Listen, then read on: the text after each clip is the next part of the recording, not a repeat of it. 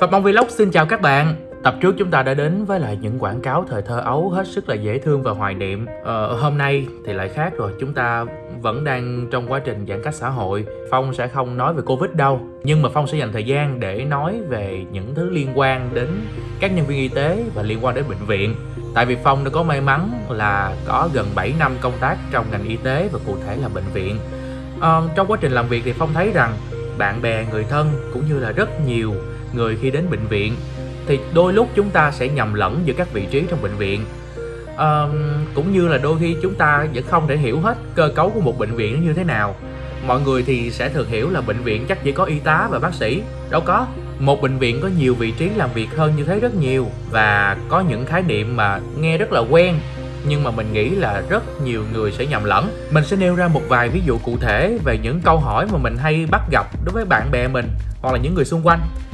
Ủa, bệnh viện cũng có kỹ thuật viên nữa hả?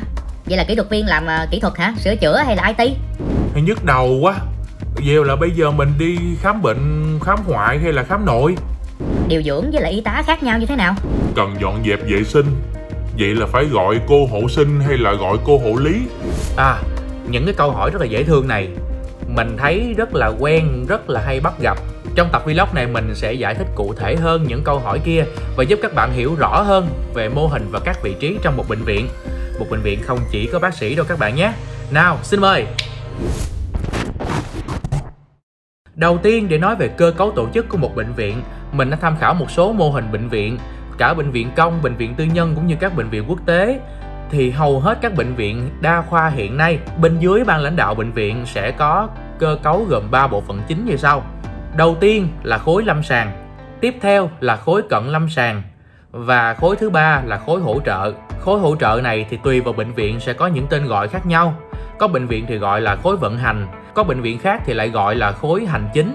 Và tùy vào các bệnh viện thì chức năng cũng sẽ khác nhau, nhưng sẽ có một số cái chức năng giống nhau, ví dụ như là họ sẽ là thực hiện những công tác hỗ trợ chuyên môn. Chuyên môn ở đây là khối lâm sàng và cận lâm sàng, bao gồm các phòng, ví dụ như là có bộ phận về kế hoạch tổng hợp, quản lý chất lượng, chăm sóc khách hàng, kỹ thuật, IT vân vân. Đó là khối hỗ trợ. Vì sao mình không nói về khối lâm sàng và cận lâm sàng? Bởi vì đây cũng là một câu hỏi mà rất nhiều bạn sẽ nhầm lẫn. Một số bạn bè hỏi mình là đã nghe là khám lâm sàng hay là khám cận lâm sàng, vậy lâm sàng khác cận lâm sàng như thế nào? Lâm sàng trong tiếng Pháp là clinic, tiếng Anh là clinical. Còn trong tiếng Hán Việt của mình á, lâm có nghĩa là gần, và trong một cái hoàn cảnh nào đó thì sàng là giường, là một cái nơi có thể nằm được. Thế thì từ tiếng Hán Việt của mình dịch ra thì lâm sàng ở đây chính là miêu tả hoạt động là thăm khám, khám chữa bệnh và điều trị ở khoảng cách gần, và bác sĩ sẽ thực hiện với người bệnh. Thì cận lâm sàng thì sẽ bao gồm các kỹ thuật, các phương pháp để hỗ trợ cho quá trình điều trị lâm sàng. Ví dụ như là đối với các bác sĩ điều trị thì để có thể đưa ra những chẩn đoán chính xác nhất thì các bác sĩ sẽ cần những phương pháp hỗ trợ từ cận lâm sàng. Ví dụ như kết quả xét nghiệm nè, phim chụp X-quang, kết quả điện tim, CT vân vân. Thì những người và những khoa phòng thực hiện các công tác đó được gọi là khối cận lâm sàng. Vậy thì các khoa lâm sàng sẽ bao gồm khoa nội nè, khoa ngoại, khoa sản, khoa nhi, các khoa khám chữa bệnh trực tiếp cho khách hàng. Và các khoa cận lâm sàng sẽ là các khoa hỗ trợ đắc lực cho khoa lâm sàng, ví dụ như là khoa xét nghiệm nè, làm xét nghiệm hỗ trợ công tác khám chữa bệnh đúng không? Khoa chẩn đoán hình ảnh nè, X-quang, CT rồi các thứ nằm ở khoa này đó các bạn. Khoa gây mê hồi sức nè, là cái khoa chuẩn bị phòng mổ đó, hay là khoa dược nè, chuẩn bị thuốc cho các bạn. Rất là phong phú đúng không nào? Khi mà bạn vào bệnh viện thì đôi khi bạn sẽ thấy là đây là khoa nội, ở kia là khoa ngoại, nhưng mà thực chất thì khi vào trong thì nội tim mạch, nội thần kinh, rồi đây cũng ngoại tim mạch, ngoại thần kinh.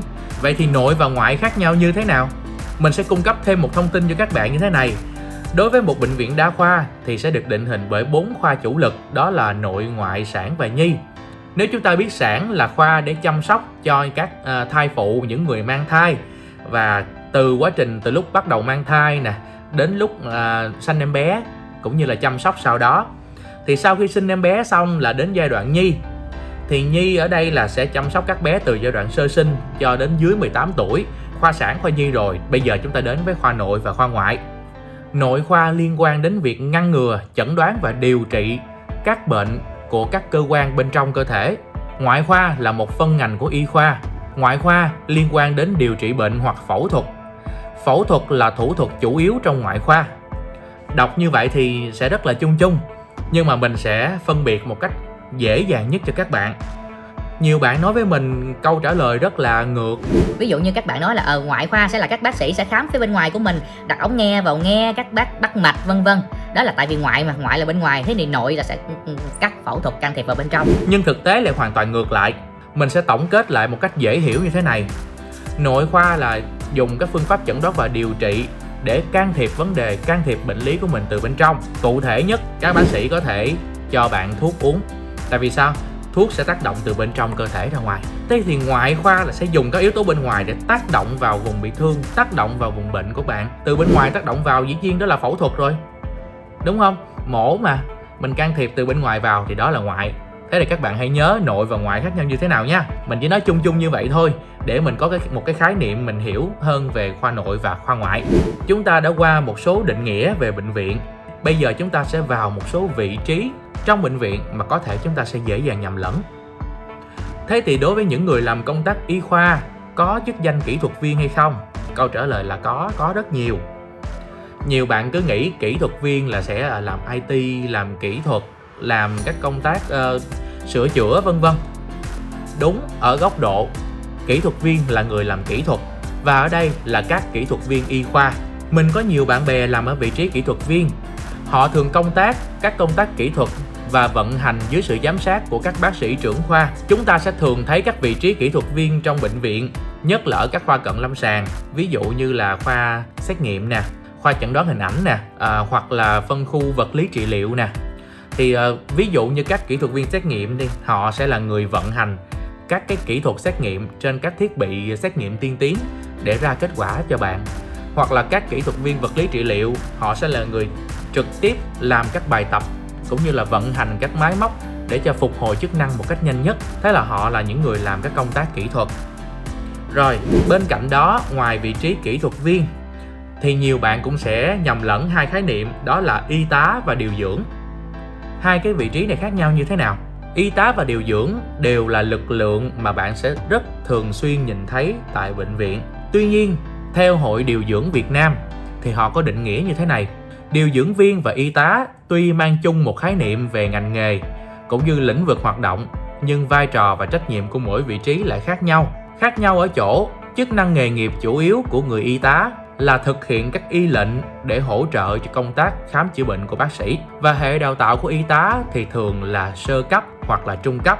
Còn đối với điều dưỡng là người chăm sóc phục hồi chức năng cho người bệnh, người thực hiện thuần công tác chăm sóc. Và người điều dưỡng hiện nay còn thực hiện rất nhiều công tác chăm sóc đặc biệt, ví dụ như chăm sóc cho người khuyết tật nè, chăm sóc cho người bệnh ở đủ mọi lứa tuổi và ở tất cả các cơ sở y tế. Điều dưỡng viên ở Việt Nam được đào tạo ở rất nhiều cấp độ, từ trung cấp, cao đẳng, đại học cho đến thạc sĩ nè, chuyên khoa 1 và cả tiến sĩ nữa. Hiện nay gần như là chúng ta không còn nhìn thấy chức danh y tá hoặc những người y tá ở các cơ sở y tế nữa.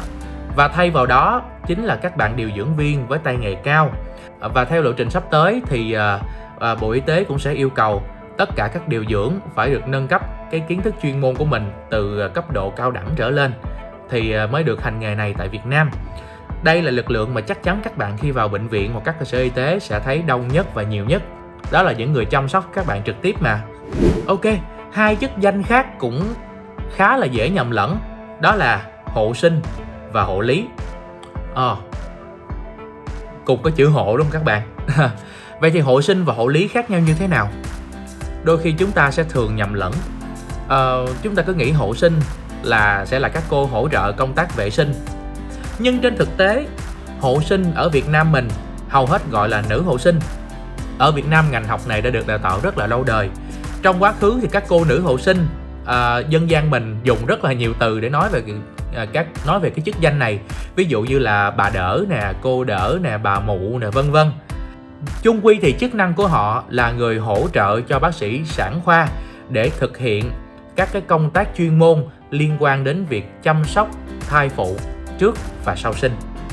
Ở Việt Nam thì ngành học hộ sinh đã có từ rất lâu đời và chiêu sinh cả nam lẫn nữ, nhưng vì cái đặc thù riêng biệt này mà hầu như là trong quá trình làm việc của mình chưa thấy bạn nam hộ sinh nào hết.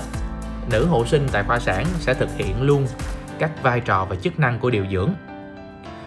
Đối với một số bệnh viện quốc tế hoặc là bệnh viện tư nhân thì các cô nữ hộ sinh có thể sẽ có trang phục là đầm, là váy, màu sắc thì rất là nhã nhặn, có thể là màu xanh nhạt, màu hồng, màu vàng.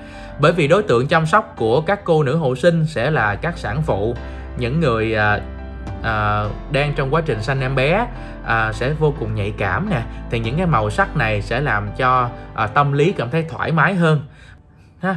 Thế thì cô hộ lý là cô làm chức năng gì? Hộ lý là những người cũng có kiến thức chuyên môn về y tế. Họ phụ trách các công tác giúp đỡ người bệnh tại các cơ sở y tế, tại các phòng khám bệnh viện, trong những việc ăn uống nè, hỗ trợ ăn uống nè, đại tiểu tiện nè, tắm giặt, giữ vệ sinh cho khu vực phòng tắm, phòng bệnh, và cũng như là đảm bảo vệ sinh bệnh viện theo quy chế vệ sinh của khoa kiểm soát nhiễm khuẩn. Thế thì chúng ta có thể tạm hiểu là các công tác liên quan đến vệ sinh sẽ do cô hộ lý hoặc là nhân viên hộ lý là người thực hiện. Thế thì chúng ta đừng nhầm lẫn khi mà chúng ta cần hỗ trợ về mặt vệ sinh thì chúng ta biết cần phải nhờ đến ai rồi, đúng không nào? Thế thì mình đã vừa làm rõ cho các bạn biết giữa hộ lý và hộ sinh khác nhau như thế nào rồi. Ngoài ra thì ở bệnh viện sẽ còn rất nhiều các bộ phận khác nhau cùng hỗ trợ cho cái công việc khám chữa bệnh của bạn được nhanh nhất và thuận tiện nhất. Đối với các bệnh viện tư nhân thì khi vào bệnh viện các bạn sẽ gặp lực lượng chăm sóc khách hàng nè, hoặc là lực lượng đăng ký tiếp nhận bảo hiểm y tế, thu ngân. Những người này sẽ hỗ trợ cho chúng ta trong việc là chúng ta đến bệnh viện mà chúng ta cần phải có thêm thông tin, cần thông tin để thực hiện các thao tác đăng ký khám chữa bệnh hoặc là giải quyết bảo hiểm y tế, hoặc là được hướng dẫn hỗ trợ đến các phòng khám hoặc là làm thủ thuật một cách nhanh nhất. Một bệnh viện thì cũng như là một doanh nghiệp sẽ có rất nhiều bộ phận ở bên trong, thì chắc chắn sẽ có những bộ phận liên quan đến vận hành, sẽ có những bộ phận liên quan đến bảo trì, kỹ thuật, có những bộ phận thì phụ trách kinh doanh, marketing để có được những cái chương trình, những cái hỗ trợ hoặc ưu đãi cho chúng ta khám chữa bệnh. Ngoài ra thì bệnh viện còn có các bộ phận không phải là bộ phận chuyên môn trực tiếp khám chữa bệnh nhưng họ làm những công tác vô cùng quan trọng và đặc thù. Ví dụ như là bộ phận kế hoạch tổng hợp nè, họ sẽ là người điều phối các hoạt động khám chữa bệnh cũng như là lưu trữ hồ sơ bệnh án của các bạn. Hay là bộ phận quản lý chất lượng, họ sẽ luôn lắng nghe, họ sẽ luôn tìm ra những khuyết điểm về chất lượng để làm sao cho công tác khám chữa bệnh được tốt nhất và an toàn nhất cho bạn. Và rất nhiều bộ phận khác trong bệnh viện mà trong một tập vlog có thể mình sẽ không nói hết được. Hy vọng với mớ thông tin mà mình vừa cung cấp sẽ mang đến cho bạn nhiều điều thú vị. Nghe thấy lạ mà rất quen đúng không nào? Đi bệnh viện thì nói chung là ai trong đời cũng phải trải qua ít nhất một lần. Tin mình đi, điều đó không ai muốn xảy ra. Nhưng đôi khi trong cuộc sống mà ai biết trước được điều gì. Và hy vọng nó sẽ cung cấp cho các bạn nhiều thông tin lý thú để chúng ta có được sự hỗ trợ nhanh nhất, hiệu quả nhất. Và tập vlog thứ 2 của Phong đến đây là kết thúc rồi. Xin cảm ơn các bạn đã dành thời gian theo dõi. Xin cảm ơn và hẹn gặp lại mọi người.